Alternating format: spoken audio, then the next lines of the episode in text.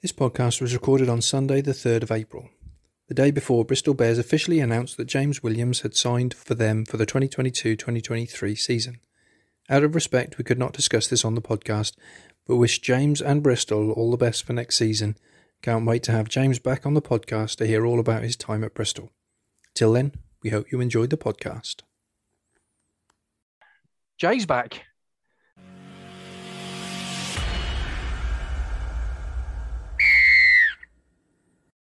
Hello. Welcome back, Jay. Hi guys, how are we? How are we doing? You well now? Uh yeah, just feeling a bit tired still. Um I felt okay, just still testing positive and that and obviously didn't want to give it to anyone, so uh was semi shut away because I think we're allowed out now and I just so, you know, I'd go down go down on the Saturday and I watch the uh watch the twos at Oaks from a from afar and if anybody came anywhere near me it was a I've got COVID, stay away from me. Um but yeah, that's it. Um, first day out was Saturday, uh, and then back to work tomorrow. Fantastic. Well, thanks for not bringing it to everybody. And well, it's just the hero I am. So thank you to Wimborne again for letting us use the the club to run our podcast. Thank you, Smacks, for opening up and listening in as always. And welcome, James Williams, our very special, very anticipated guest. How are you, James? I'm not too bad, thanks. Thanks for having me on. Good to see you earlier. No yeah, worries. very good. For thanks for coming down and having a couple of photos and, and having a chat. It was good to see you. Yeah, yeah, nice. How was the How was the drive yeah. back? Drive was alright. I did fall asleep, so um, at the wheel. Lucky, at the wheel, yeah. Luckily, my girlfriend took over, so it was alright. um, no, yeah, I had a bit of a uh, bit of a late night last night, so I did fall asleep, and then she woke me up, and then we stopped, had some food, and that was it. And then we're back in Bristol, so it's um, yeah, successful day on the road, as they say. Yeah, on. What, right. food, what food did you go for? Uh, pepperoni pizza. So oh, I just put sure. it in. I put it in the oven as soon as I got home. Just... Is that a staple for you, pepperoni pizza? Tends to be on a Sunday evening. Yeah, it does. Yeah. Uh, you know, if I'm if I haven't got a lot in the fridge, then I pop up to Tesco's, little pizza, job done. Gonna do a, a, local plug for uh, Pizza Delight in Broadstone. They do a buy one get one free on Sundays for large pizzas, and that is exactly where I'm going after this.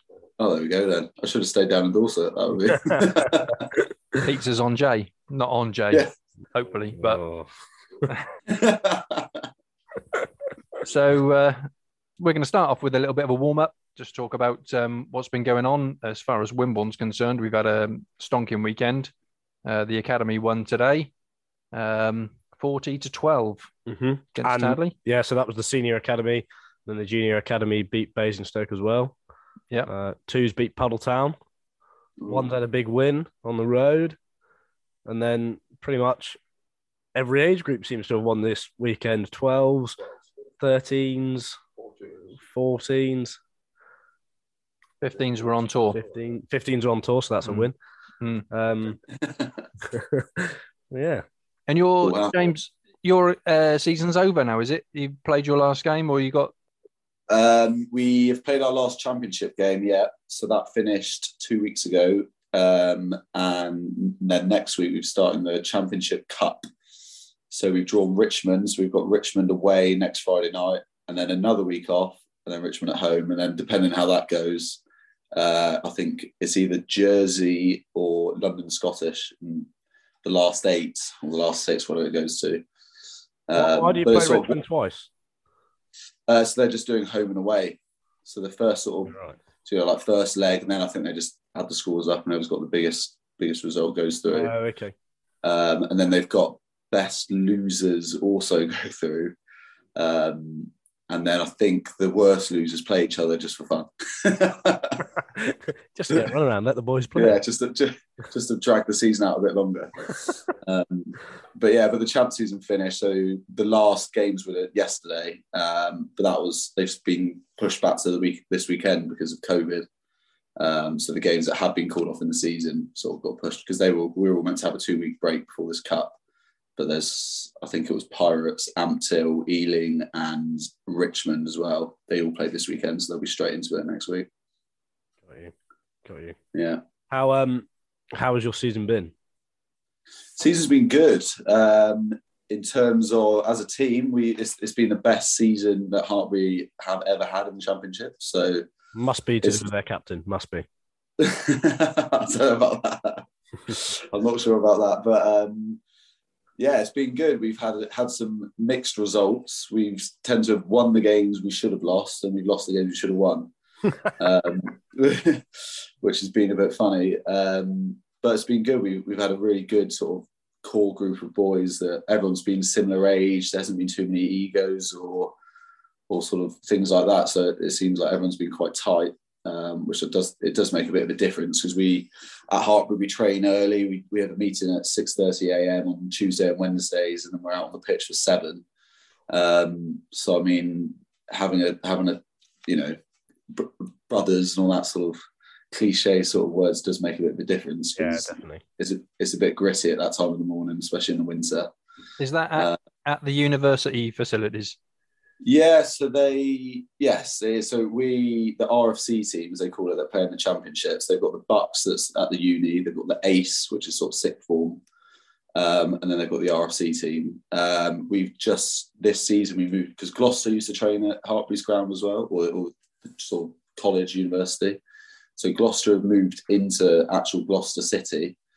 Um, so Hartpury have taken over Gloucester's old training facility, which has been pretty nice. So we've acquired a nice bigger changing room rather than the uni changing rooms. Um, and there's just more space, bigger gym. Um, but we still train on the sort of the same pitches, but that's down, yeah, just sort of down the bottom of Hartpury, Hartpury campus. Um, And why wouldn't so- you, with with the success that you're having this season Mm. anyway?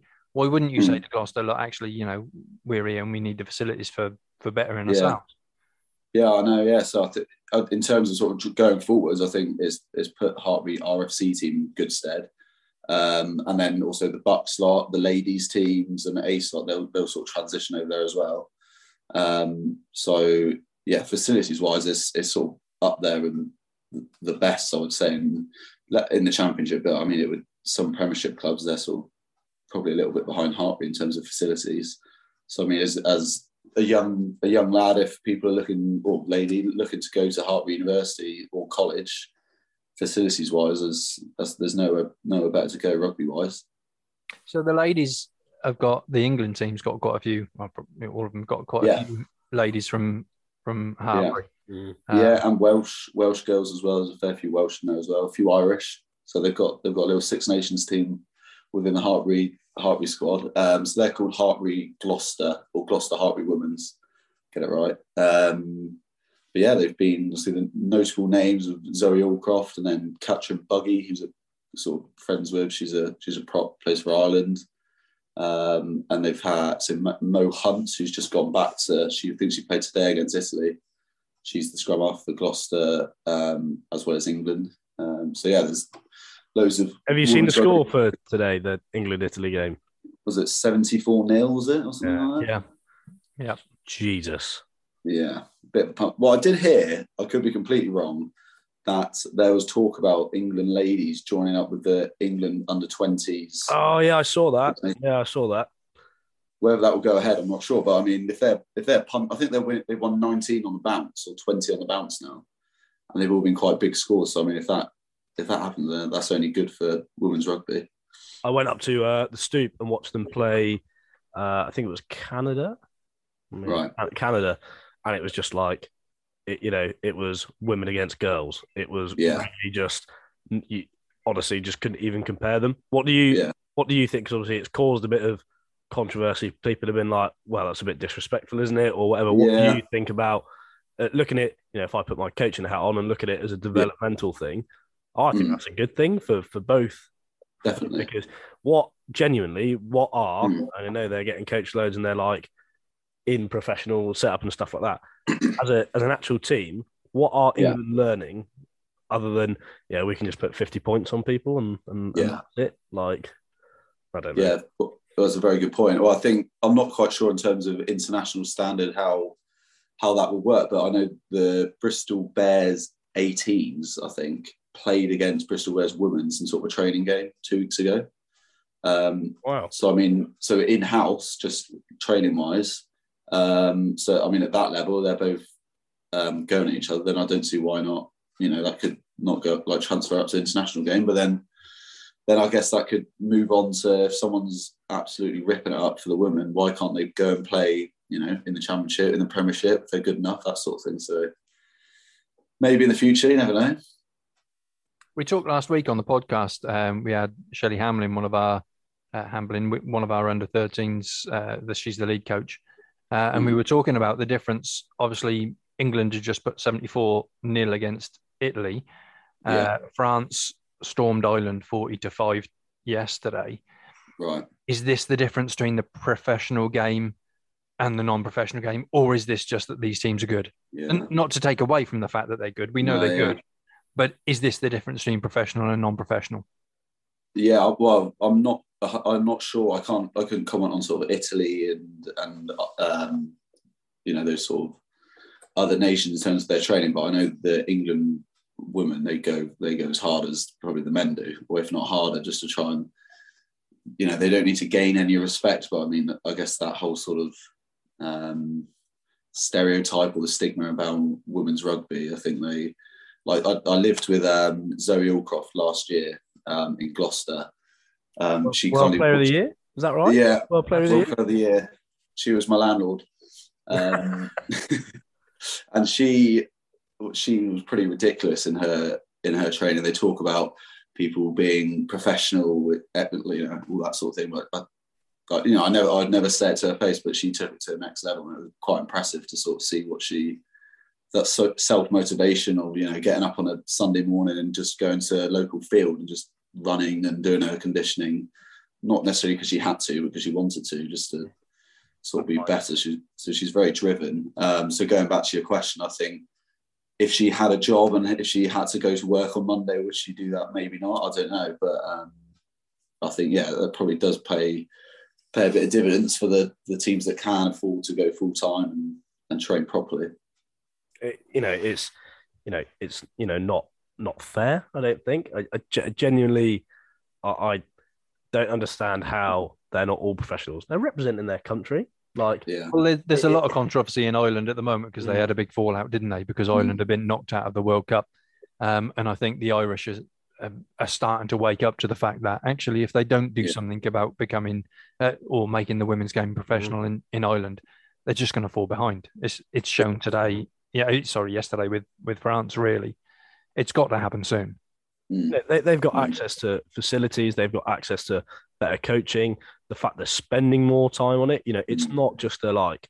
They're not, you know, you know, say like a, a teacher or or a police officer. You know, they're professional rugby players that all they do Monday to Sunday, seven yeah. days a week is rugby, and they are paid to do that, so they can give that full focus and mm. the amount of coaching time they're receiving, the amount of time they spend training, unless it changes, we're going to see England putting 100 points on all of these teams that aren't professional because mm. it's just not a level playing field. You know, I look at it, you know, you know, I'm sure I'm going to upset a few people and stuff like that, but within coaching, the amount of people that are walking around in local grassroots rugby that have a chip on their shoulder about people who go to private schools and go, yeah, no, they got into the DPP or the PDG or county because they go to a private school, yeah, it probably is because they went to a private school, not because they go to a private school and it's all about money and clicky, because they're receiving better coaching.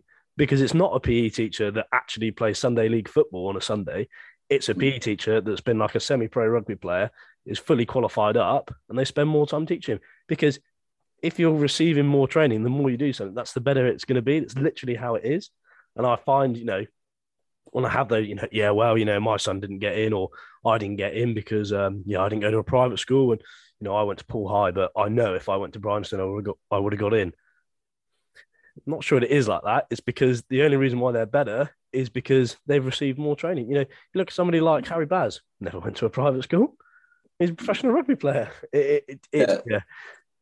Well, the other thing is, is the Black Ferns turned over England, who are professional, and the Black mm. Ferns weren't professional, but they mm but they turned them over. Mm. Um, to your point, James, uh, about Zoe, you know, going out and being fully committed and self motivated, I think. Mm. Yes, there's a lot to be said about the fact that if you're professional, you've got the ability to spend the time and get the coaching. But if you're not mo- self motivated, you're not going to get to that level. No. whatever you do. And even if you get to that level, Mm. you've got to be self motivated. Nobody comes Yes. out of bed in the morning. Yeah, I was going to say, like Jay, on your on your point about the whole private school thing, I think to a certain level you're like completely right. But then, in with my age groups, was I was completely the same boat as you know your your Harry Bazzers or your boys sort of down at Wimble now that aren't playing Dorset and Wilts because they go to QE or Corfe Hills or whatever. But then, I, on out of the whole Dorset and Wilts setup from when I was I was growing up, I think one lad from that who went to private school is still playing national Yeah. national league rugby. Yeah, exactly. Yeah. So in term in terms of like the drop off, probably the stats are probably ridiculous. How many boys? sorry, how many boys go to uni? Think I've been given everything on a silver spoon, and then they've got to go and play fourth team university rugby when they're a fresher, and they think actually It's a don't level, isn't it? It's a level playing. Yeah. So that go that then goes back to the self motivation and the. Though there obviously are a lot of players do go through from private schools and they're you know all the way up play for England, but I think there's a, to a certain degree being given everything actually maybe isn't isn't always the best thing. Um, you might get a few more sort of representative rugby games when you're younger, but then if you don't have that sort of drive to go and go for a run at seven in the morning or Sunday, then you know further down the line it might not sort of add up. Hundred percent. So the greatest of all time have come from lowly uh, yeah, Q, they've come from QE. beginnings. Yeah, I mean, some of the lads, like you say, there's got to be a bit of privilege there, but um, you know, you you don't have to go back too far to see, you know, guys like Jonah Lomu, that's arguably arguably the greatest that's ever been. You know, he came from a very poor background, was picked up because he was good. Um, uh, Jason Robinson, you know, he- okay, he came from from league, and and maybe that's a different area, but you know, he's the first one to say that where he came from was lowly, and he just went to play rugby because there was, you know, yeah. it was either that or get in trouble. Mm. Um, went on to be the only guy that's only English guy that scored in a World Cup so far. Is that still the case? The only guy to score a try in in, in a World Cup final for England. I think that's still the case. I better check that. I should have checked that out before I opened my mouth on that one, but I, think that's the case. Yeah. got a clue. Well, Cueto was in touch, wasn't he? In touch. In 2000, what was that? 2007, was it? yeah, that, have you seen have you seen the footage for that? That is that is a joke. Like that that is that is so bad, so bad. Oh, I um, you know, you look at um our, you know, our uh, I work at Kingston Maurward College, and um, Mm, our principal was an ex um, vice principal at Hartpury, and uh, you know he was telling some amazing stories about like Ellis Genge when he was at Hartpury and Mm. stuff like that. mm. You know, he came from like nothing, uh, ended up going to Hartpury, and he got on there on like his playing ability and how you know awesome he was and his aggression levels and just Mm. putting on that that physicality stuff and you know. James, did you go to Hartpury? Am I right in saying that you went to Hartpury, or how did Uh, you end up in the team? Up in Hartpury. I so I actually I first played Hartpury about four, I think it was four maybe five years seasons ago now. I was playing for Moseley in National One, so my first year when I was um, 19, 20. Mm. Uh, I just come back from New Zealand, and then Moseley. It was basically Moseley and Hartpury in National One for who went up to the Championship. Mm. And Hartpury won. but No one's ever done it since they won 30 out of 30 games. I think all the games were bonus point wins. Yeah. Um, and when when I was at Moseley, we played against them at Hartpury, and we got pumped like 76 five or something ridiculous. so you didn't go out that uh, night. So no. Uh, well, yeah, that's what the coaches thought. Um, and then went back to yeah, and then end of the season came, and uh, yeah, sort of got re- recruited, I guess, to go to Hartpury um, because their sort of model is bringing in young fellas that can kind of they think they can, can uh, progress through sort of not necessarily just the championship or can go on and play in the premiership. Um, so that's what they that's what they're wanting back then. So that's how I ended up there. And because I was only 20, I thought I might as well do a university degree whilst I was there. Um, that didn't end up happening. but, but, I, but I still, um, yeah, I had a full season there about five years ago. Um, and then, yeah, in the last 18 months, I ended up going back to Hartpury again. So starting on that, now we're going down the route of you and your career. I suppose it's right that we start the first half. Mhm. Um, James, where did it all start for you then? With Wimborne Rugby Club. That's where it started. Yeah, Get on. the the club, as Max refers to it. The Little plug. The club. And what age was that? Um, it was definitely tag tag rugby. So were you there? to- Pardon? No. I I didn't know you Yeah. joined that early. Did not know you joined that early. Yeah, I. I oh, when did you play tag? Under sevens, under eights? Yeah, under nines the first year you do contact. Right. So I would. It would have been under eights. So I did. I remember doing a year of tag. I didn't. I don't think I enjoyed it that much. so I think I was a bit in and out. And then I was at school with a few sort of mates that also came sort of through Wimborne. Um, so that was sort of why I kept going, I guess. And then yeah, that progresses up. So I was there. I had one season where I didn't play rugby, so I went and played football for Corfe Mullen United. Up the Uh, Mullen. I love cool. Yeah, up the Corfe Mullen. So I played for Corfe Mullen United. Actually, really funny enough, I was in my um, back at my mum and dad's, and there was a little trophy in my old bedroom, and it it was sort of Players Player of the Year, 2000 and I can't remember what it was. Just scored, just toe punting goals into the little five-a-side nets all season. But um, but no, that, that didn't last long. So I only had a year sort of out of rugby, as it were, and then went came back to Wimborne. So that would have been under 11s. So I missed under 10s. Um, and then yeah, so went went up through all the way through through when uh, Smacks and Barry Maidman were sort of doing the Colts. Um, did those two years, and then I I think I, I think I played sort of half a season in the sort of the senior teams alongside the Colts. I think I got that right. Um, and then I moved to New Zealand in the November of the so I would have been sort of 18. So I ended up just sort of playing um, two months of of Wimborne first team rugby, which was brilliant. Um, I think I heard on sort of with uh, when you were talking to Baz a few episodes ago about the fun buses home and Yeah. Deck and King are sort of initiating you into Wimborne and that sort of stuff. So I mean, I, I loved those um, those sort of trips and those those memories of Wimborne. Um, so yes, then then I moved over to Wellington in New Zealand, did a little bit of travelling. Um, How come you went there, James?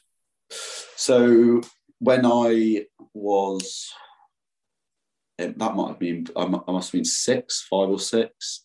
Um, Mum and Dad moved over to New Zealand, so we lived there for sort of eighteen months, um, and then came back to Wimborne. So that's when I started. So that would have been, so it would have been under eight. So yes, that's sort of I guess when it when it started. Um, so it was only 18, it might not even been 18 months. Um, and in, in my mind, I always thought I want to go back to New Zealand. Loved it um, just sort of as a, as a young kid growing up there. I remember going to school in sort of bare feet and people just chucking sports balls around and cricket and everything was seemed to be orientated to around sport. Um, and I was um, one of four, so all my brothers and sisters they they loved it as well. Um, so in my mind, I was thinking that's and in terms of rugby wise, I, I was loving my rugby and I played a lot of cricket as well when I was younger. So that was sort of the place to go. Um, Any good? So at cricket, Yeah. I was, well, cricket was probably more my sport than rugby. Um, No growing way. up, yeah, yeah. So I, With football player of the season, cricket legend, professional I'm rugby not, player, I'm not sure about water football. polo, horse riding. yeah, a bit of horse riding. That suits me down to a T. There. um, yeah, no cricket. I was more of a cricket player than a rugby player. I, I played rugby, like I said, just because my mates at school. That was sort of my friendship group. That's what we did. Um, probably loved it equally as much, but cricket, I just seemed to sort of progress a bit further in the the county setups and things like that. And I, I was quite, I was like a fast bowler when I was younger, so I, I could bowl quite quick. And then, but I didn't get any quicker. I could sort of bowl to like 70 miles an hour when I was 14. Um, and then eventually these batsmen can um, they could sort of face me quite easily, and I ended up getting pumped around. Um, so yes, that, that that was sort of the cricket thing, and then it gets to that stage with cricket. There was so much winter training that that, that was starting to not interfere with rugby, but it just I just felt like it was getting a bit much. And I probably lost lost the love of the game a little bit because it was just a bit relentless in terms of how much time you got to spend in the nets and long. It's just long days, it? When you're 15, 16, you don't want to be necessarily cooped up in Lytchett Minster Sports Hall bowling balls, you know. Don't want to Um, no. So I said, I, I remember saying to my old man, um, I remember we were, yeah we just went for a walk and I just said I just don't want to do it anymore. and, and he he loves his cricket as well, so I'm thinking oh god he's going to hate me. Um, but he's just like yeah fine don't worry about it. And then um, so the cricket it didn't stop. I still played for Wimborne.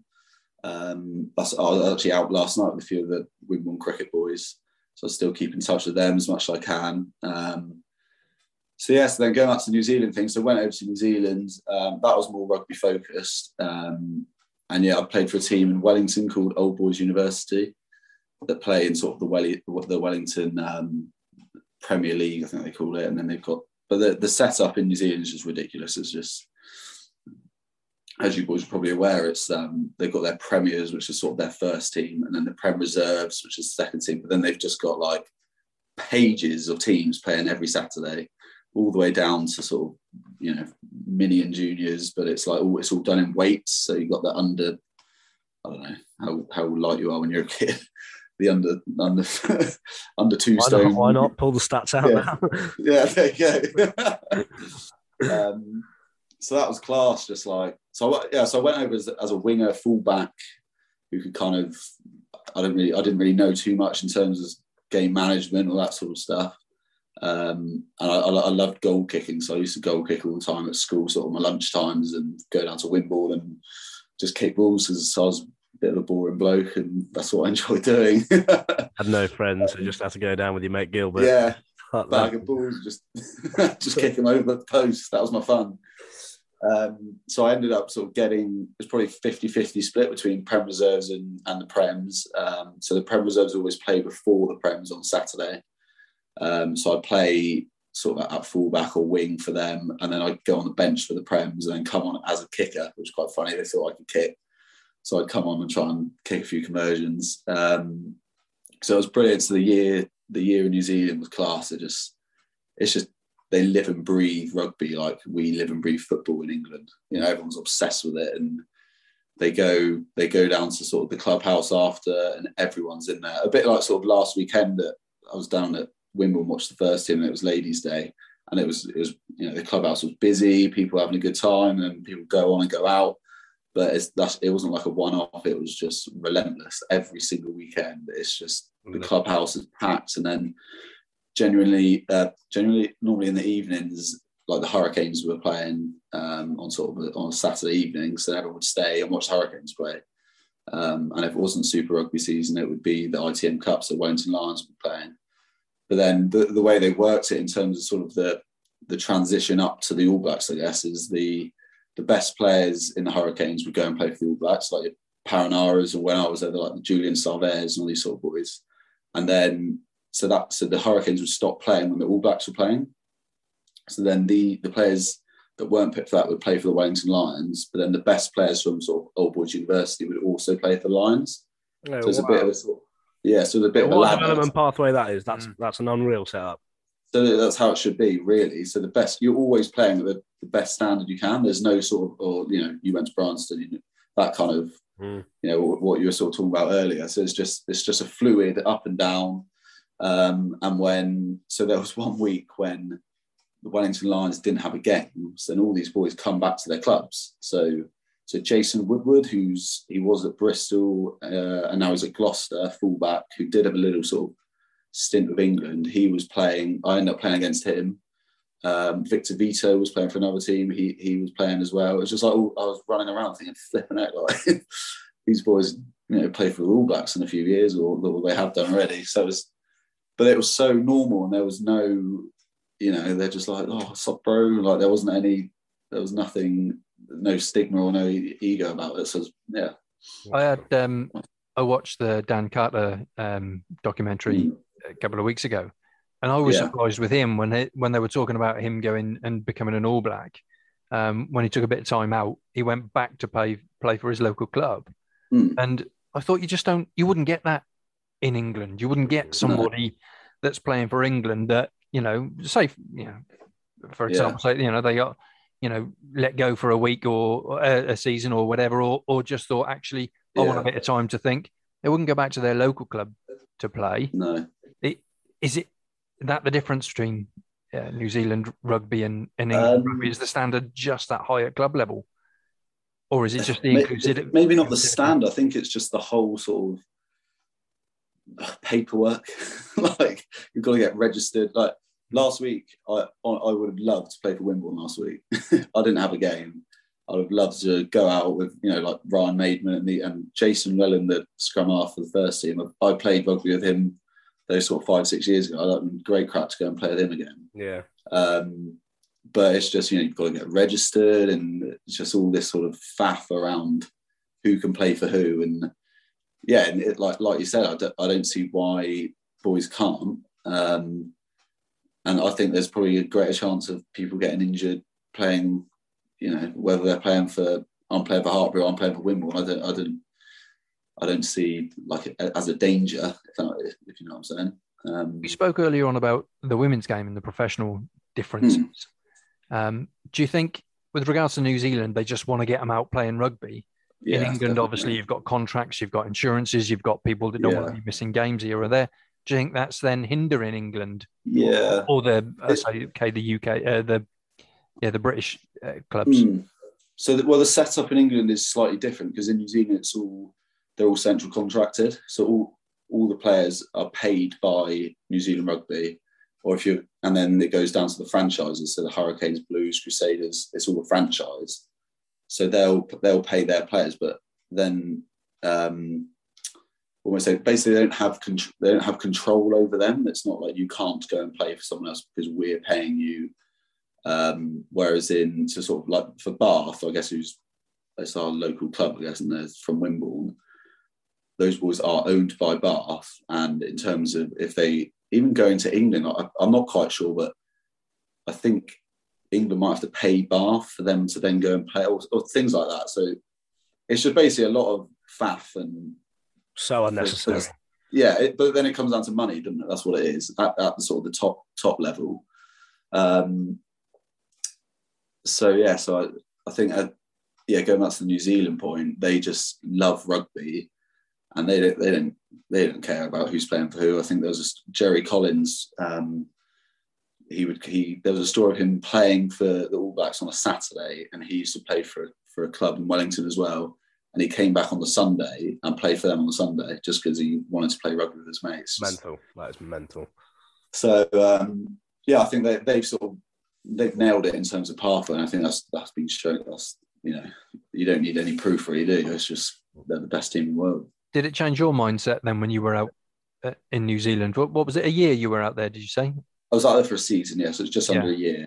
So um, did you um, come back with a, a different attitude to rugby because you'd been out there? Did um, I, I definitely like loved it, and I thought, um, I just sort of thought I just still had that initial sort of feelings of when you first start playing rugby. You just love it, the whole social side of it was just was brilliant, and it just made made you want to go back. And I think that's what that's what's special about Wimbledon as well. If I I've never really played for any other amateur club, so I'm not sure. I'm sure there's there's there's probably hundreds of examples of clubs similar to Wimbledon about the whole sort of family mentality and people wanted to come down to Wimbledon and play rugby again next week because they had a great time. They, you know, hopefully won, and then afterwards had a few beers and everyone had a laugh. And so I think that that sort of was definitely still instilled um, in me just from the early days at Wimbledon. Um, but then in New Zealand, I thought they they kept trying to sort of like I was saying earlier about how fluid the system is. They're trying to push boys on, push boys on, not because, um, well, just because they want them to do do well and the, the best the best they can be. Like from you know from your and juniors all the way through. If someone's good enough, they're just going to put them up to the next level, and if they can't cope for a few games, they'll drop back down, and then it's just um, it's just easy for, for boys and girls to develop and get better rather than having to sort of fight through these trials and getting picked for X, Y, and Z that doesn't really mean anything. Mm. Um, yeah, but, but, sorry, carry on. No, no, that was it. Considering they got a fraction of the population that the UK has, yeah. Um, they've got to be doing something right to be pretty much the dominant nation yeah. in rugby in the world. Yeah, but and the bigger issue probably is that rugby isn't um, our sort of main sport in England.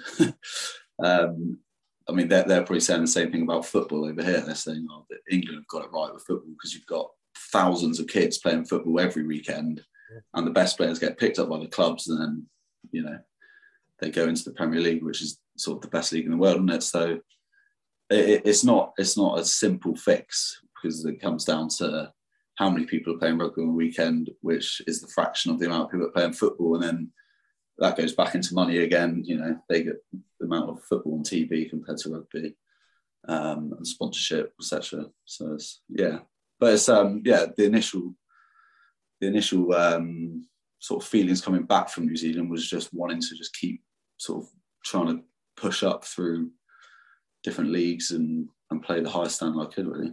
More driven than when you came back from New Zealand, or or were you driven Um, in first instance?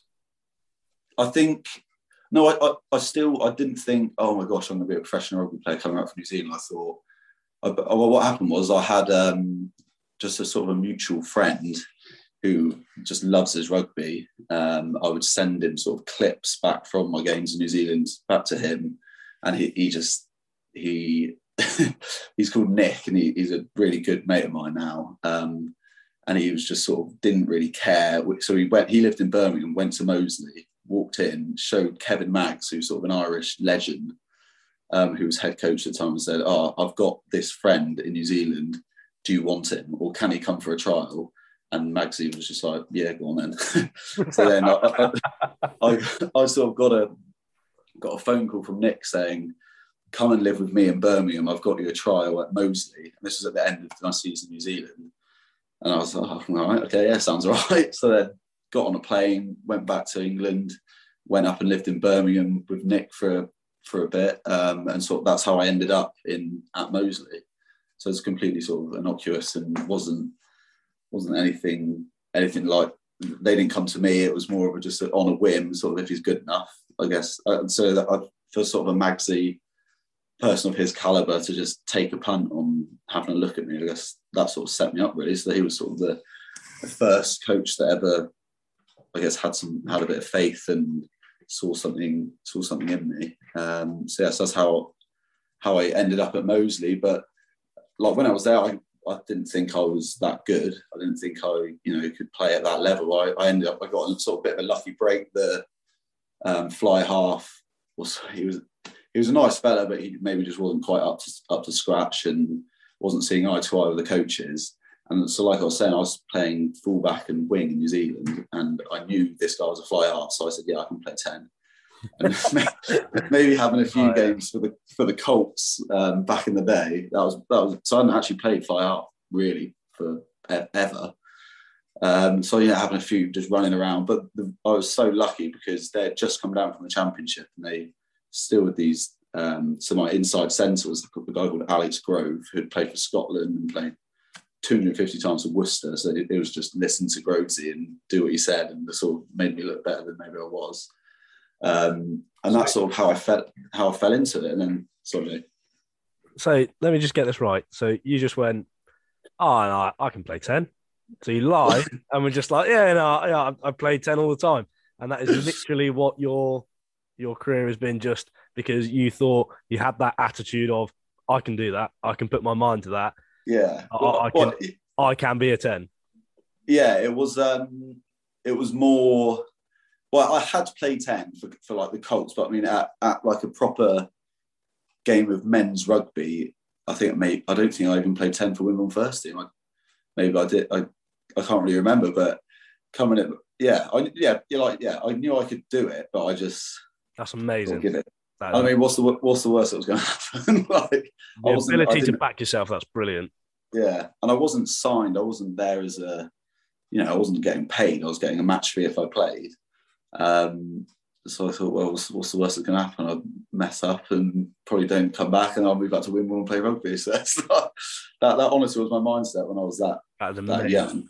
That is amazing. Um, How old were you then? Sorry. it's quite funny. Um, I was I was 19, 20. Fair think, yeah.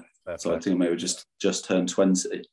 Um, but yeah, the, but tho- that year, those boys that were there, it was always we were sort of one of the best teams in the league, other than Hartpury. Um, so it was always front football, and it was just yeah, it was one of my sort of one of my better seasons, I would say, in terms of just not really worrying because I like we're talking about, I didn't really have that much of a of a sort of. I didn't have any pressure on me because I thought there's there's nothing to lose. I can have a good crack. and then yeah, I was living in Birmingham, um, new big city, moved away from home, just having a good time. Like, um, I think that sort of translates onto the pitch. If, if you're having a good, good sort of good things are going on outside of rugby, then I think you tend to sort of be a bit more relaxed. Um, Happy player so, yeah. is a good player. Pardon? Happy player is a good player. Yeah, definitely. It does correlate. Mm. Um, so yeah, so that, that was how I ended up at Moseley, uh, and we had we had a good. It was a good season. I think we finished sort of second or third. I think they were disappointed because they wanted to bounce straight back up to the championship, and now they're sort of sitting mid-table, still in National One. Um, but brilliant club. They're historic club. They're sort of one of the first ever um, rugby clubs in back when it was um, sort of the amateur days. It was in the era of sort of Moseley, Blackheath, sort of with these proper old school clubs. So the fans were a bit, they're a bit mad. they, they, they, sort of treat you like superstars when you're really not. And they they travel. They're called the MSA, the Moseley Supporters Association. They they'll get two coaches go into Moseley games with flags, and they're all a bit wow. bonkers, but they love like salt the earth people, and they love it. Um, and that's their club, and they you know it'd be like you or me going out to watch Wimbledon. They they absolutely into it. Um, and they you know they they live it every weekend. So I still I still keep in touch with some of the fans just through like Twitter and the old message here and there. Brilliant. That's brilliant. Um, yeah, so no, there's a proper good club to sort of get started in because with yeah, so then I went from there to Hartpury, and with Hartpury, it's, a, it's that was just a completely different environment because it's such it's a new club and it was just a different sort of pathway they were going on. They're trying to um, produce players like, like your Ellis Genges and Ross Moriarty and all these boys that have played for Hartpury throughout the years. They want they want to be that conveyor belt of rugby players that's just producing Premiership players. Um, so at Hartpury, there's not necessarily a fan base at all, um, but it's just more about sort of producing results and producing players, um, and less about the I think they, they try hard to make a club like atmosphere and that sort of thing, but it's just a bit tricky because Hartpury's a bit out of Gloucester. It's just in the middle of nowhere. Um, and also Gloucester is a massive rugby city as it is. So if, Gloucester play on a Saturday and Hartpury play on a Saturday, there won't be many people watching Hartpury. so you'll have to, you know, forgive my unintelligence or ignorance, but I don't get, I don't get. So there's Hartpury College, Hartpury yeah. University, and yeah. then Hartpury Rugby Club. Yeah. So where do they all play? What what is the what is the deal? Mate, you, you'll if you can ever go to Hartpury, you just drive drive to the college because it's ridiculous. You, are driving down a country lane like you're in the middle of nowhere because you are in the middle of nowhere, mm. and you just you come down this hill and it's just rugby pitches. I've and, done some of the uh, the county stuff up there, so we've yeah. played all of the county games where the boys are up for being picked for Southwest um, yeah. has been at Hartpury on the 4G pitches, but yeah. like not on the proper one, like the, the next one to it. The facilities yeah. up there are yeah mental. So so yeah, your answer to where do they all play? They, they all just play on those sort of know, ten pitches. I think they've got there. So, so they've got that first team pitch, you know, the, the stand and like yeah. um, sort of in the centre of it. Cool. So the RFC will play there sort of every other week on Saturday the Bucks will play there on a Wednesday night at the university, um, and then we alternate with the girls. So when we're away, they're at home. Oh. Um, and then the Ace, so the 16s, they, they, might even play on that pitch as well. So I think the, the groundsmen have got a bit of work to do on that one pitch. um, but in terms of training, when we leave on a Tuesday, Wednesday morning at sort of 10 o'clock, these pitches are just filled with university sides from fourth teams to eighth. So there's just there's plenty of space for the, the boys and girls to run around. so is there so is there like progression? So say like say you're playing at the mm. college and we've got a couple yeah. of lads that uh, play here at Wimborne, um, yeah. the under 18s that uh, are at the college. Could yeah. they then, in theory, could they be good enough in the college and then go to the university team? Is that? Oh yeah. Is there like a oh, mate, and then you yeah, up what, to Hartpury where you are? Yeah, that's that's what they do, mate. That's they that's how they produce these boys is because people come to the college when they're 16 study whatever they study and they love rugby so they just want to play rugby they you know play in the ace stuff, and they I think Hartpury won it this year, so they're, they're the best sort of college team in the country. Um, and then already there'll be boys looking, or they will stay on at university, that then end up playing for the first team. So now, end of the season, we've had a few sort of uni boys training with us. That the RFC team will look at to then play in the championship next year. So, the, so um, a young lad who called Oscar Lennon, who's just uh, signed for Bristol. Sort of, he's actually there on loan at the moment, but he's he'll be there for the next sort of four years. I think he signed an academy contracts. He um, he played. So he went to the college there. I think he was in the ace sort of setup, like you know, just a good little player. Then he played sort of Hartpury University second team for for a few years.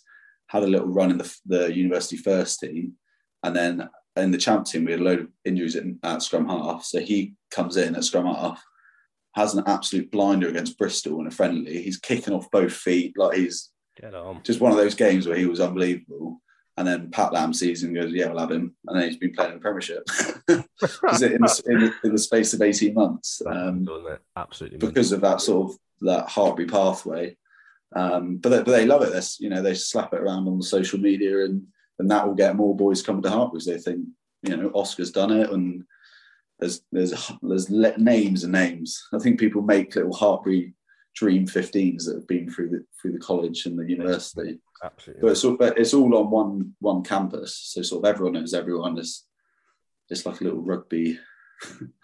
I don't know what you call it. It's just a little rugby town, like rugby my, cult.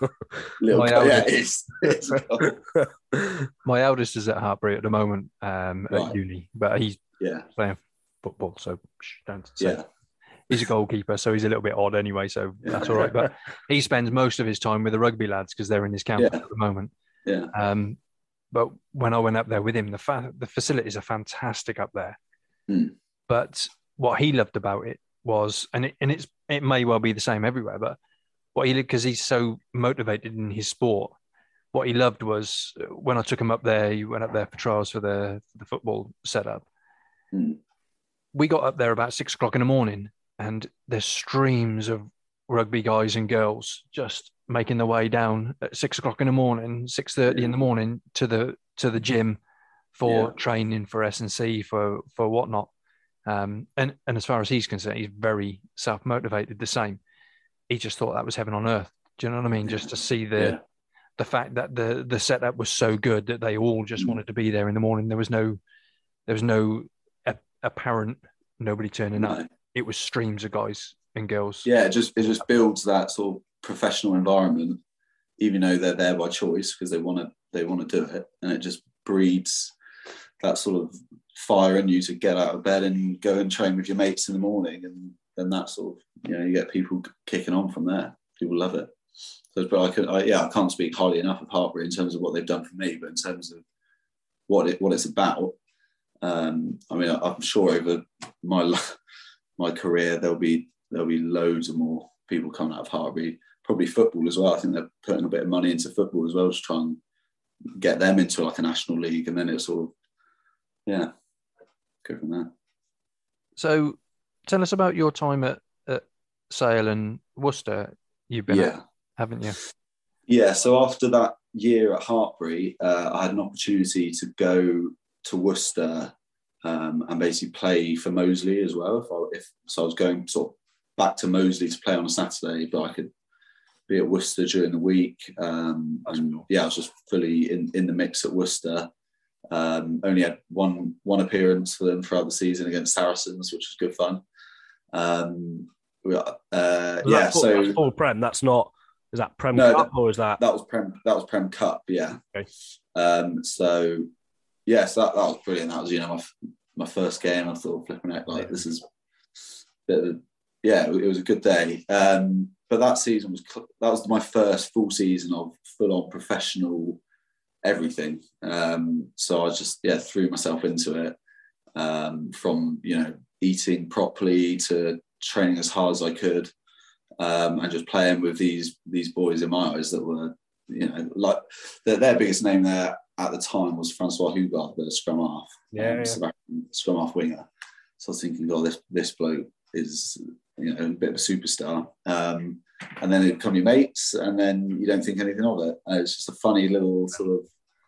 How long? Yeah, are you, how long are you starstruck for when you're with a, a superstar in rugby? Yeah, you sort of you know a few a few sessions, and then when they're giving you a bit of banter, and you're thinking you're giving it back, and then it's sort of it's one of them, and then you you work.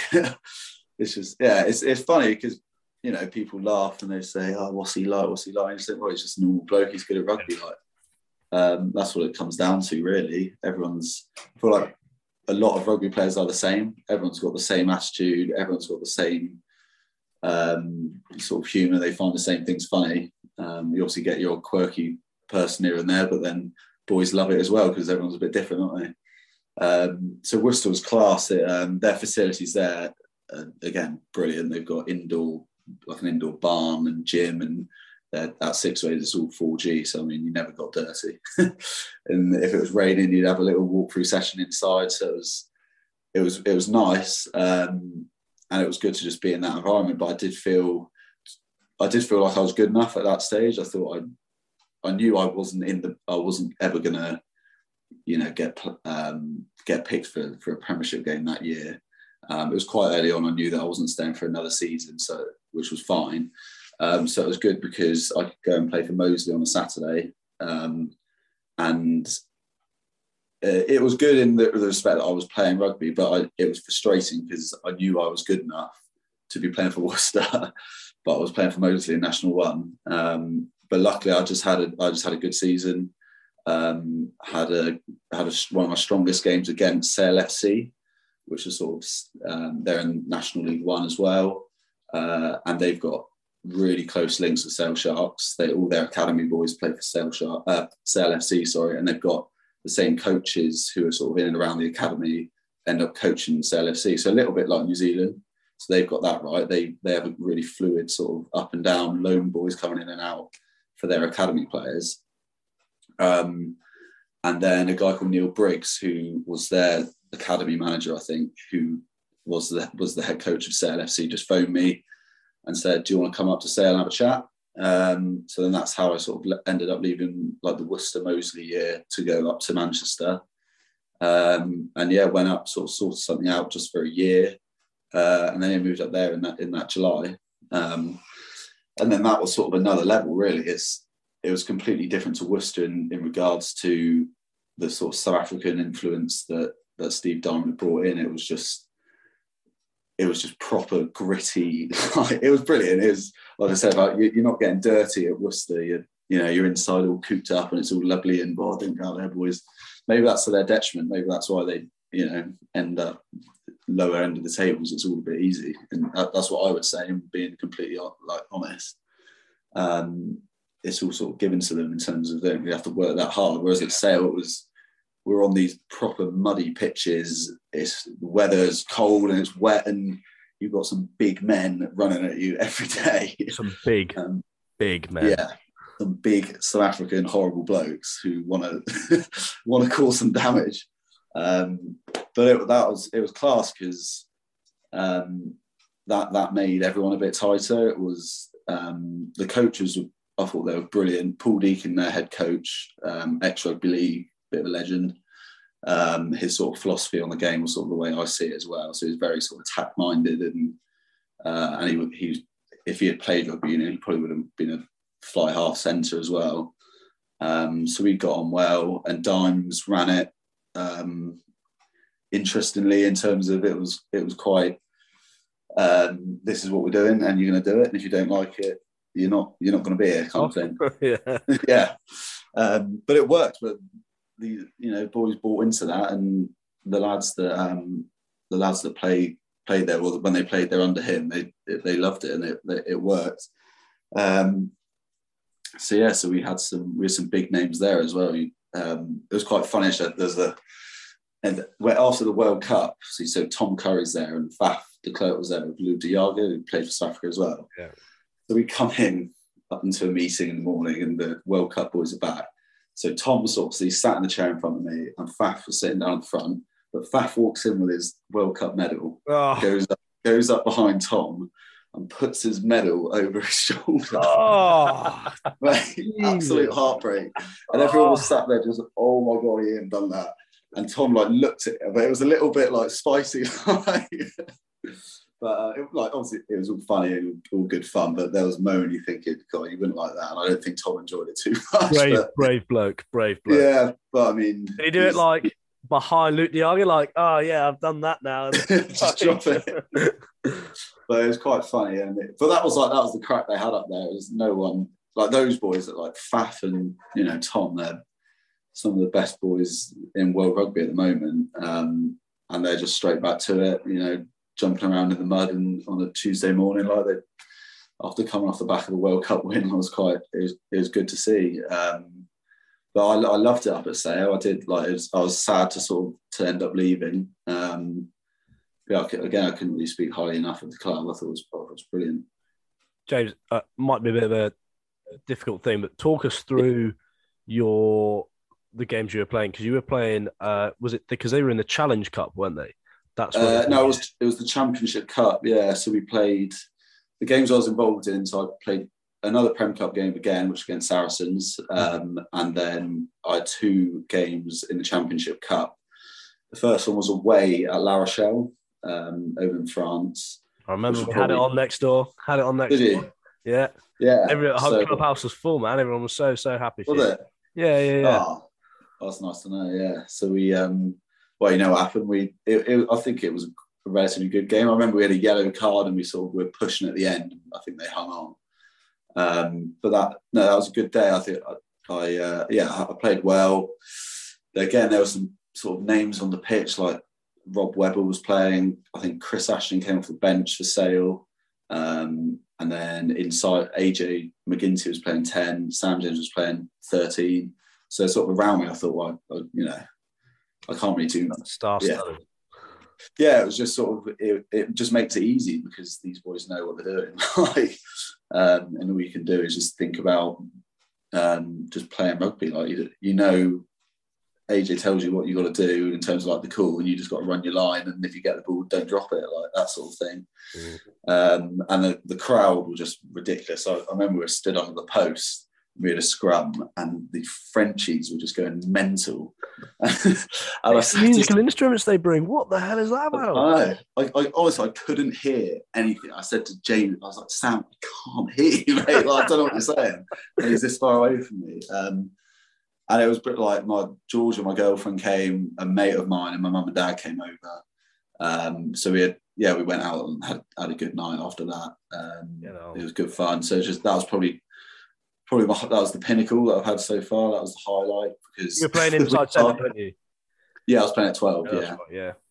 Um, so it was good. So it was brilliant, even though we lost. But I mean, I sort of played well, um, and Definitely. yeah, like Dimes was happy, and I sort of thought that was gonna, you know, that was the on the upward trajectory kind of thing. Um, and then the week after, we had Glasgow Warriors um, at home, and Glasgow needed to win with a bonus point to qualify, and we were already out of the pool.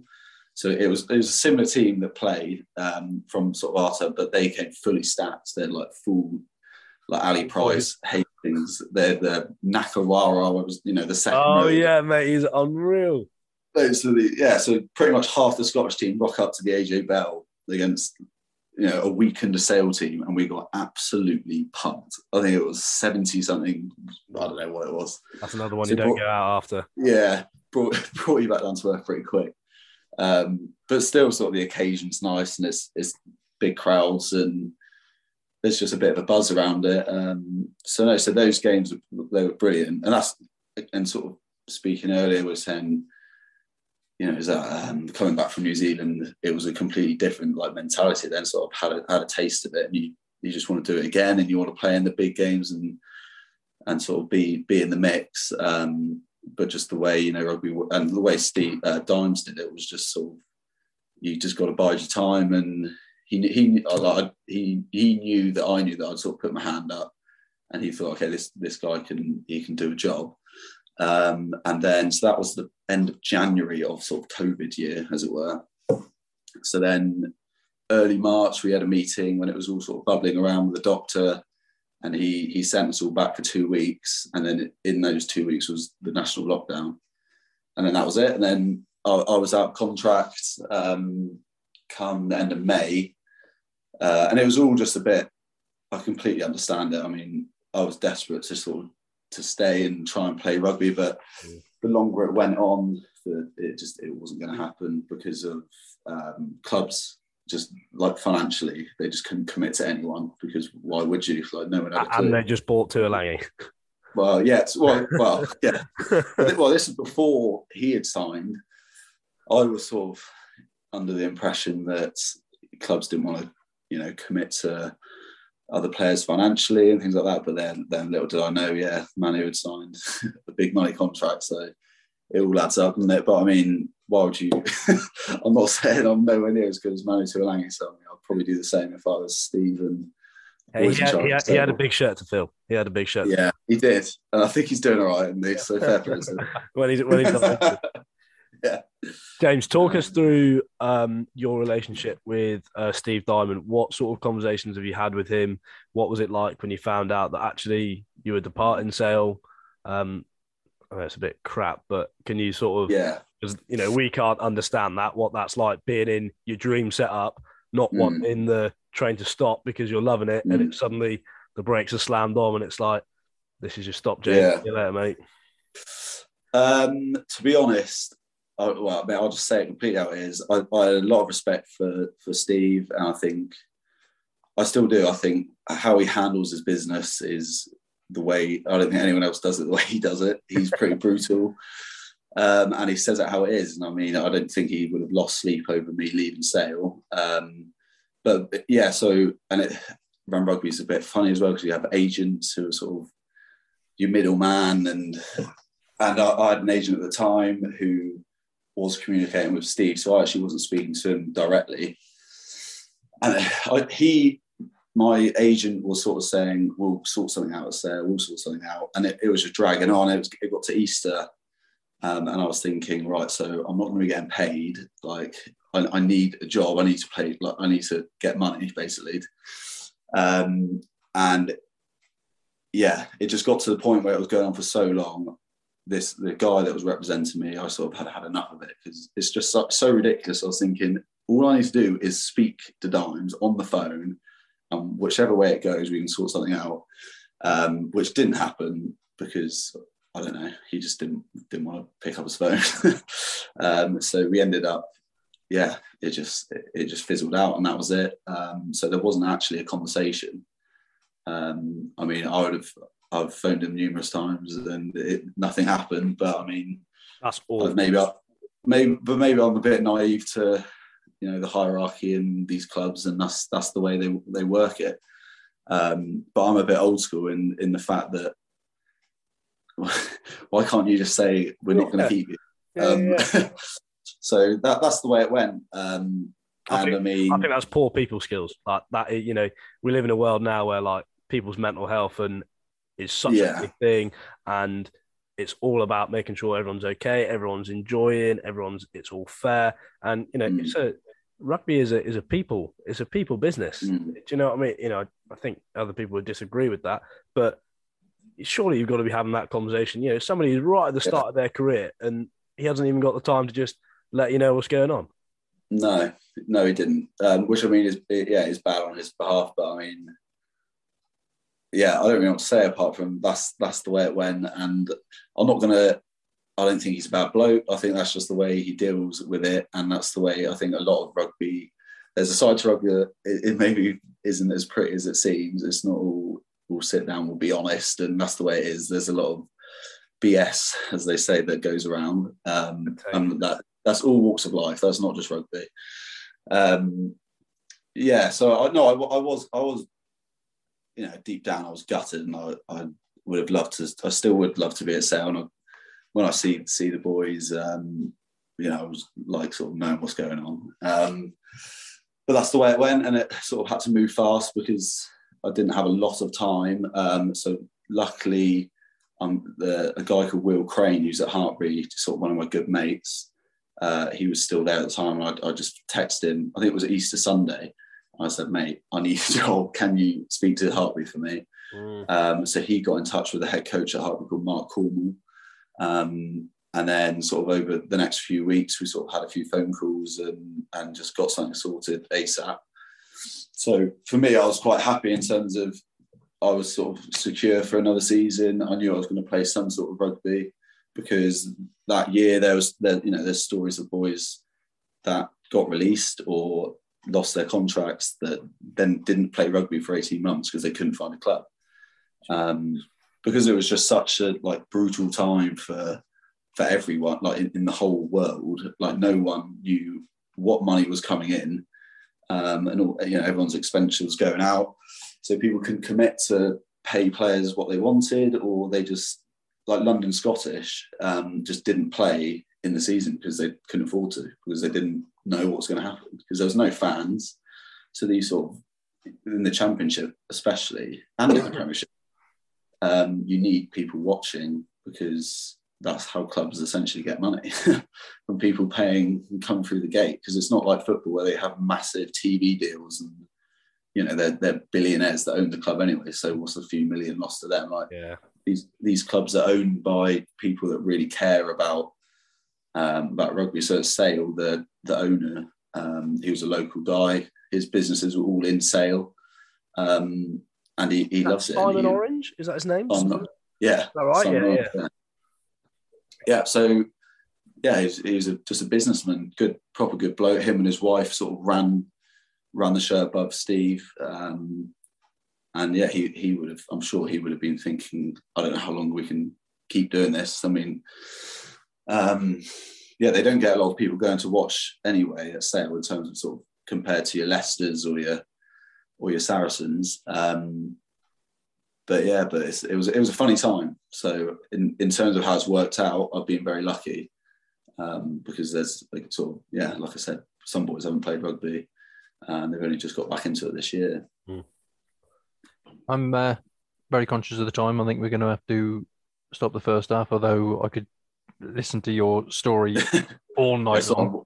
Um, lots we still need to cover and want to cover anyway.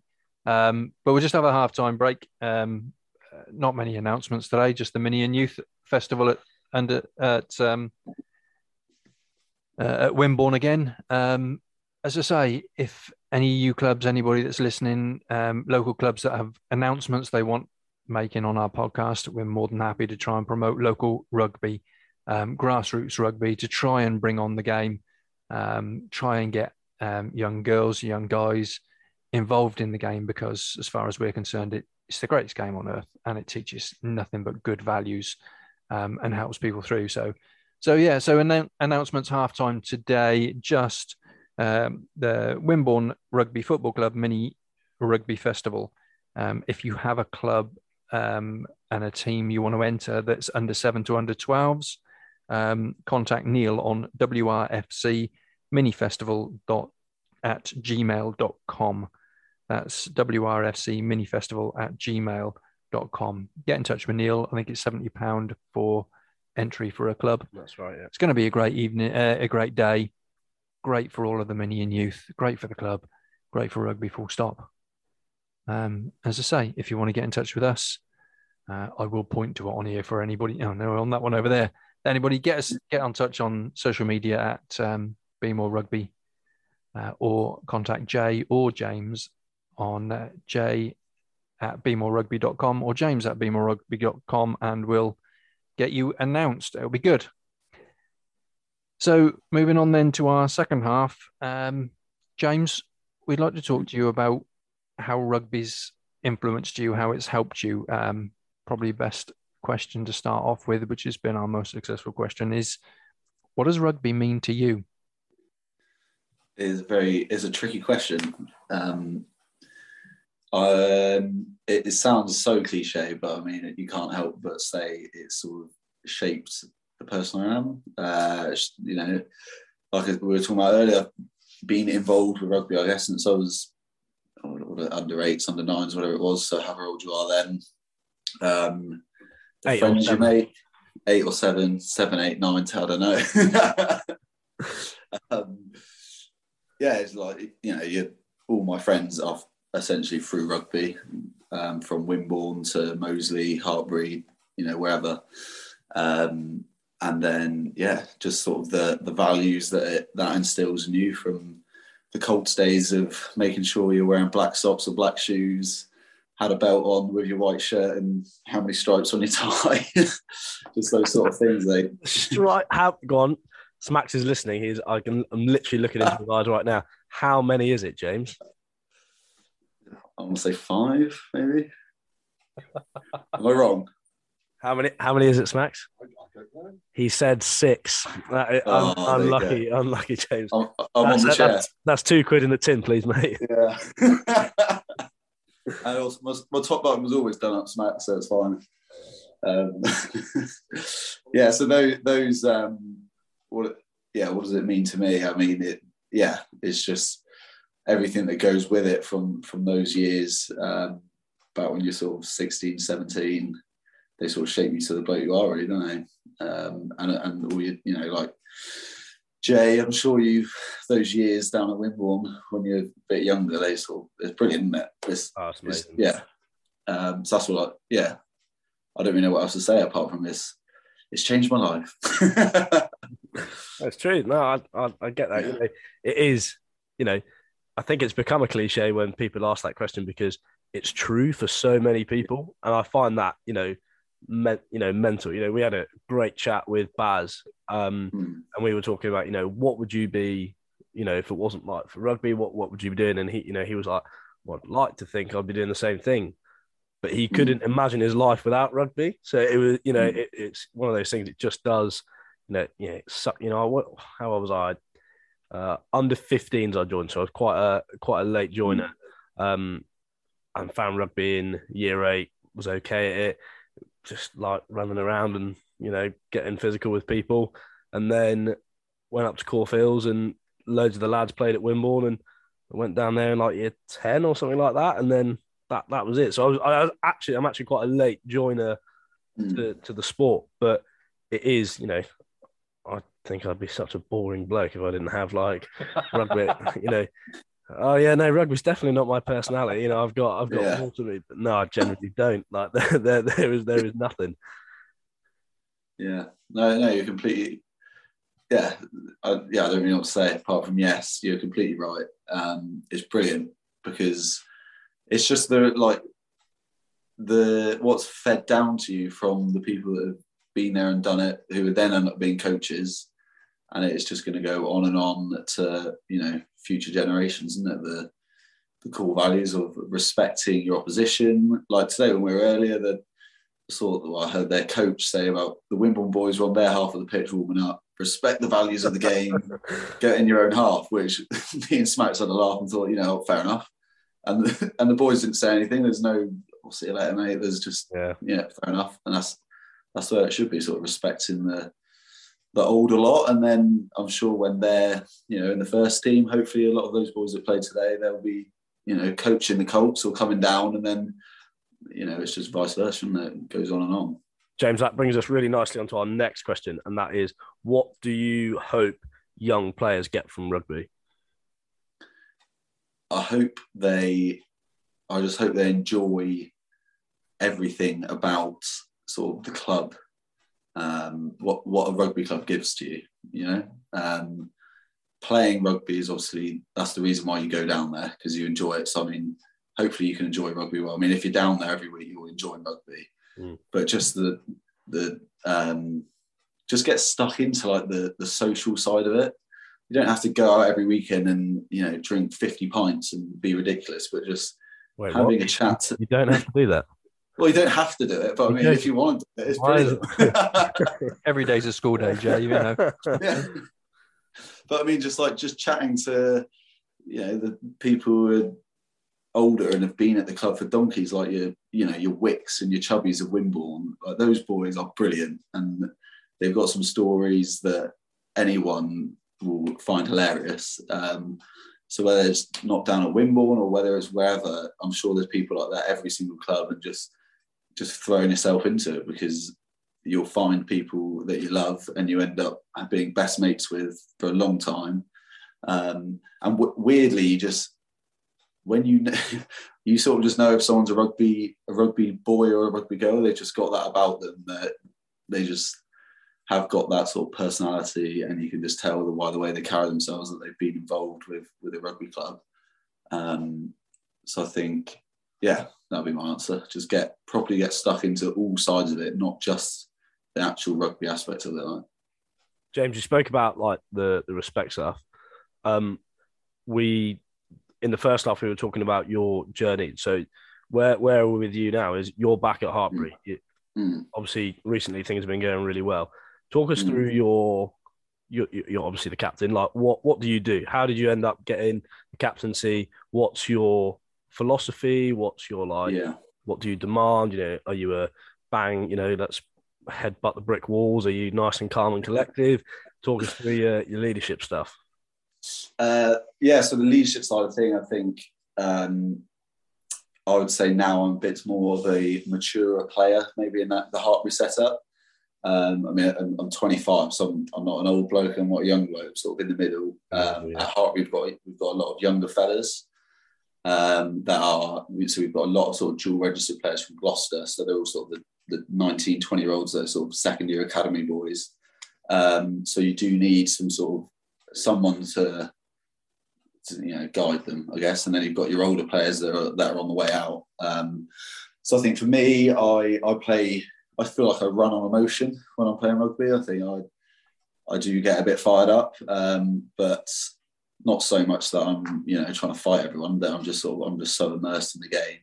And I think that the sort of season before this, um, that maybe sort of showed that or translated to the coaches that that's what that's sort of what I offered, um, and I think maybe they that's what they felt like they needed. Um, our actual club captains, um, a guy called Will Crane and a fellow called JB, they were both had quite long term injuries as well. So I wasn't the first choice. so by default, I ended up becoming captain. Um, so hard on yourself. Pardon? Never so hard on yourself. You're there on merit now. yeah, well, that's how it came across. um, but no, so my sort of captaincy style, I think, uh, like I've sort of tried to be here, just sort of say it how it is. Um, I'm not telling someone to do something because I think I'm better than you. That's just what that that's what needs to be done, basically. Um, yeah, go on, James. Can, can I ask you a personal personal question then? Um, mm. We're not going to talk about where you go from here, um, yeah. for, for whatever reason. Um, we know you're, you know, you've got great things to come in the near future.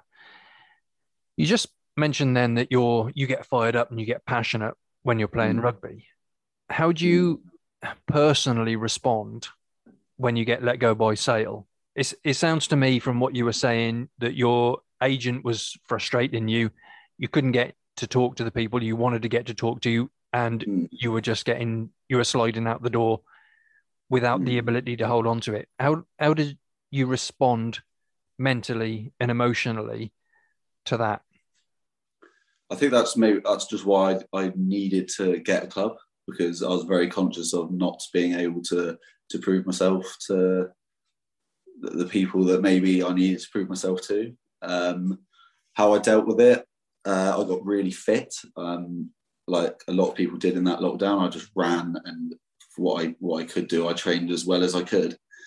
Um, and yeah, sort of like the emotional side of it, rugby wise, I like it, it sounds ridiculous, but people say stuff online that maybe shouldn't be said. And I mean, I'm I'm not a, a big big dog at all. But when it got sort of said that I was leaving Sale, there were some sort of comments that just stuck with me from what people put on Facebook or on Twitter. And I just screenshotted them, put them in a little folder on my phone, and then before my before that season at rugby, I'd have a little flick through.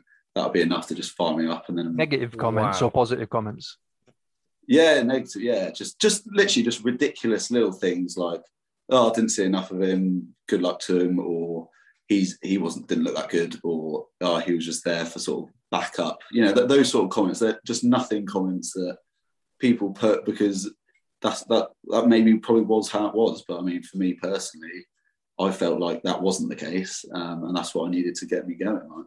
I'm, I'm sure sat from their armchair with their microwave dinner on their lap. That that is exactly what the crack was, and they are really well informed people and um, really Yeah. just genuinely got their well, you know, I'd say their finger on the pulse of what professional rugby is. So I, I hope you took them into consideration, and I hope you Yeah. really, you know, think about them a lot because they're all over it, mate. They know what they're talking about. Did you actually put their comments in a file in a folder? Yeah, yeah. I Did you had them on actually my print them off? What's that? Sorry, to print them off? Did you actually print them off? Or, or No, no, in they're just in a, li- I just had a little album on my phone, and I would just just flick through the little comments every now and then before a Fair game. play to you, mate. Fair play to you. log on log on a fire. Is that what you would call that? Yeah, that, yeah, essentially. But what was actually quite ironic is so one of the one of the accounts that had said something. I can't remember what it was. That, oh no, the, in the, the championship put something up about point scorers, and I just had I was just go, looking reading through the comments as you do, and as the same bloke that said something on left sale commented saying. That was the James Williams at Sale. Shame we let him go, or we should have kept him, or something like that. And I, and I was just thinking, I was like, Mate, you're, you're slagging me off 18 months ago. But but, but that, that's the world we live in. And for them, it means absolutely nothing. Um, but to me, that that well, that fired me up. And I guess it was a good thing because, you know, that's that what gave me the, the motivation to maybe run a bit harder or try and hit someone a bit harder, like on a, on a Saturday. So, what would you say to any of the? Uh, obviously, you popped down earlier on, and and uh, Yeah. and we met, and and you met some of the lads that that were running out for the academy year. What would you say to them that are in situations where, uh, and I've seen it personally, not so much, not here at Wimborne. Mm. Um, I actually saw it with my eldest, um, uh, who I mentioned is a footballer. Um, he's had comments from people saying that Mm. you know he's had trials at different clubs and bits and pieces, and he's been asked, "What are you doing here? You know, why Yeah. are you here? If you like, is it as if to say you got no right to be here? What would you say to any of the academy lads here that want to aspire to be a professional? That some of their peers might say you've got no chance, whatever. I mean, like Jay has said, it. Who are they to comment on on on yourself, on whoever? Like, it doesn't really, it doesn't mean anything, but it does because, of course, it hurts. Like, no one wants to hear hear someone say something badly about you, um, especially when you know, like your son probably loves playing football, and if someone's essentially saying he's not very good, it's gonna it's gonna hurt. Um, what would I say to him? I, I would say use that how you can to make it sort of positive. Whereas I, I would like to look at the comments, remind myself this is what someone thinks of me, and I'm going to go and prove them wrong. Um, so that's why I said I, sort of play on emotion because I want to get really fired up and almost be angry. Um, whereas some people would, uh, they people work differently. He might he might want to never think about that again and just forget about it and try and, you know, maybe it, it might inspire him to train a bit harder or, you know, um, take it how you will, I guess, but just try and make it positive. I guess that's the, that's the only way, what thing you can do because there's, there's so many situations of young athletes and old athletes getting absolutely peppered for no reason by people that don't really know anything about what's going on. Um, and yeah, like the, um, Emma Raducanu, you know, she's 19. People are absolutely rinsing her for having spon- getting a sponsorship by Porsche and being in the cover of Vogue. I think flipping it, like she's a brilliant athlete. She's 19 years old. Why would you not do that? like, it just doesn't make any sense. Yeah, 'cause does I'm sure if you were in her position, you wouldn't do that. No, no, no. I'm focusing No. on the tennis. That, that, that's my that, that's my uh, focus at the moment. it's just it is, it is ridiculous, but that's the way social media is, and you know, there, there's brilliant sides to social media that that's why it's there and that's why it's great. But obviously, you, you do get some plonkers that say stuff that you shouldn't listen to, but you can't help but do because yeah.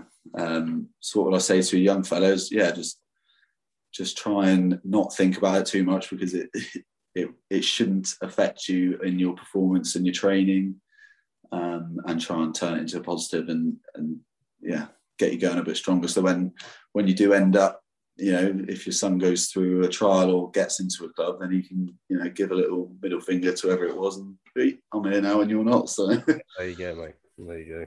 Do you feel Yeah. you've done that? Do you thi- feel you put your fingers up to enough people and just said, "There you go, I've I've showed you," or is it in the past? Uh, you don't. not- No, no, I don't. I don't think I have. Um, I mean, I've, I've got aspirations to play in the Premiership, and um, if and when that happens, I mean, depending on how I play, that would be maybe a little, just a you know, a little smile to myself. But I'm, I'm, I'm not saying I'm going out there every weekend and I'm thinking I want to prove X, Y, and Z wrong. I just those sort of things tend to sort of motivate me, or did, especially last season.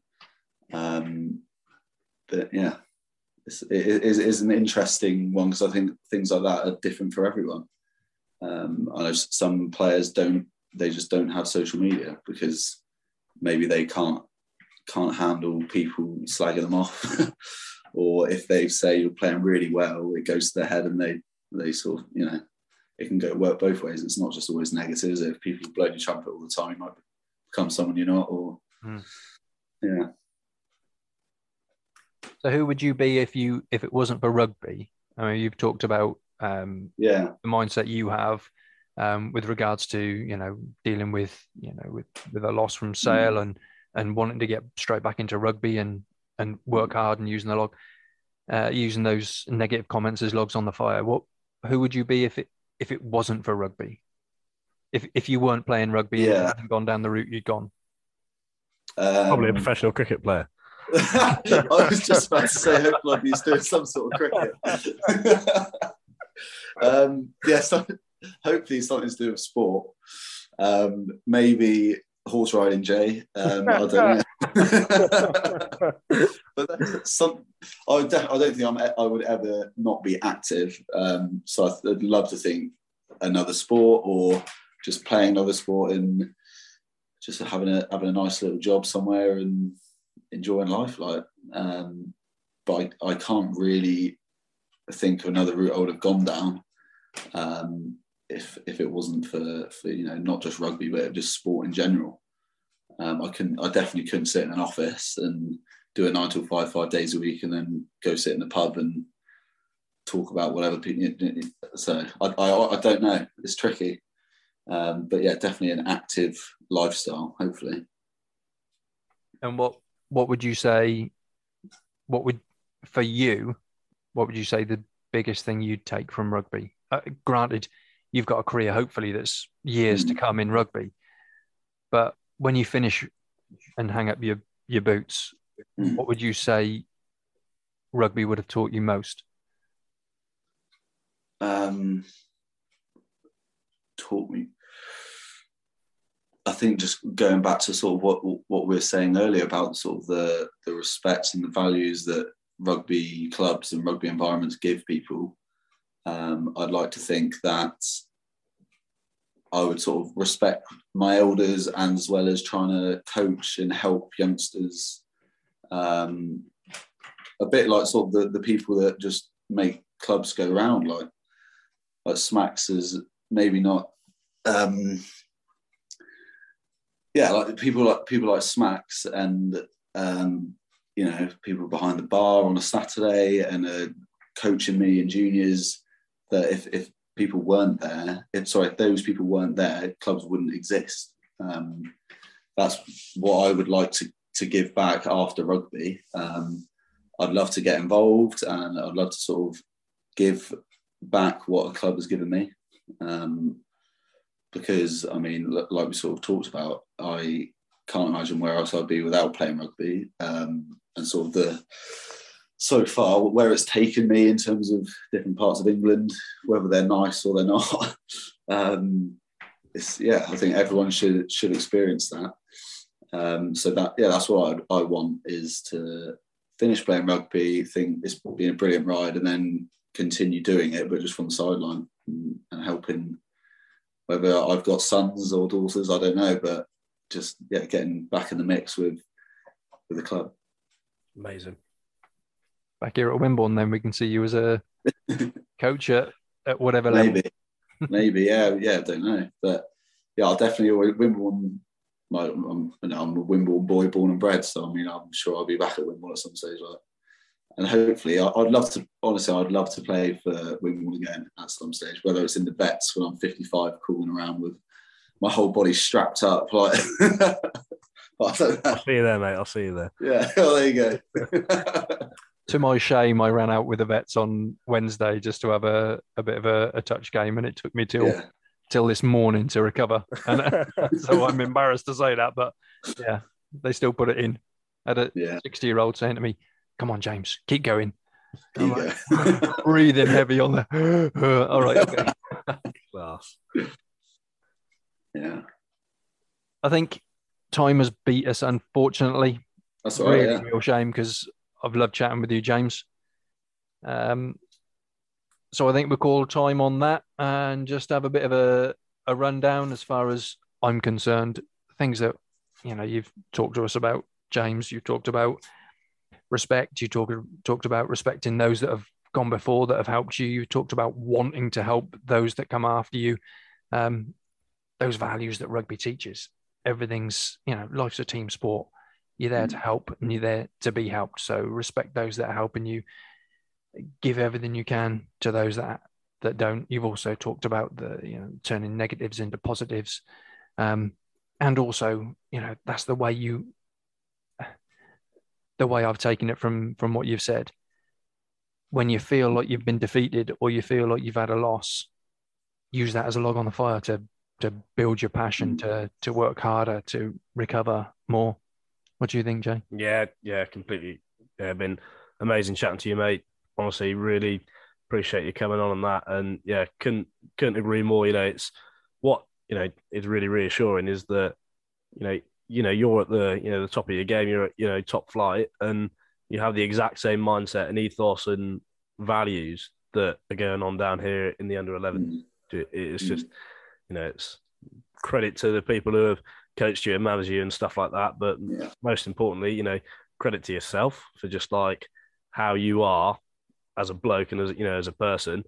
You know, it's not by accident, mate. You've ended up as you know captain in a professional team sort of thing, and the hmm. opportunities that you've had, and I know for sure the many more opportunities you've got coming as well. Thank you. No, I appreciate it. But yeah, like, like you said, I think that's that's down to the environment I grew up in, down at down at the club, and The club. there you go. Yeah, good fun. Brilliant. No, it's um it's been an absolute pleasure.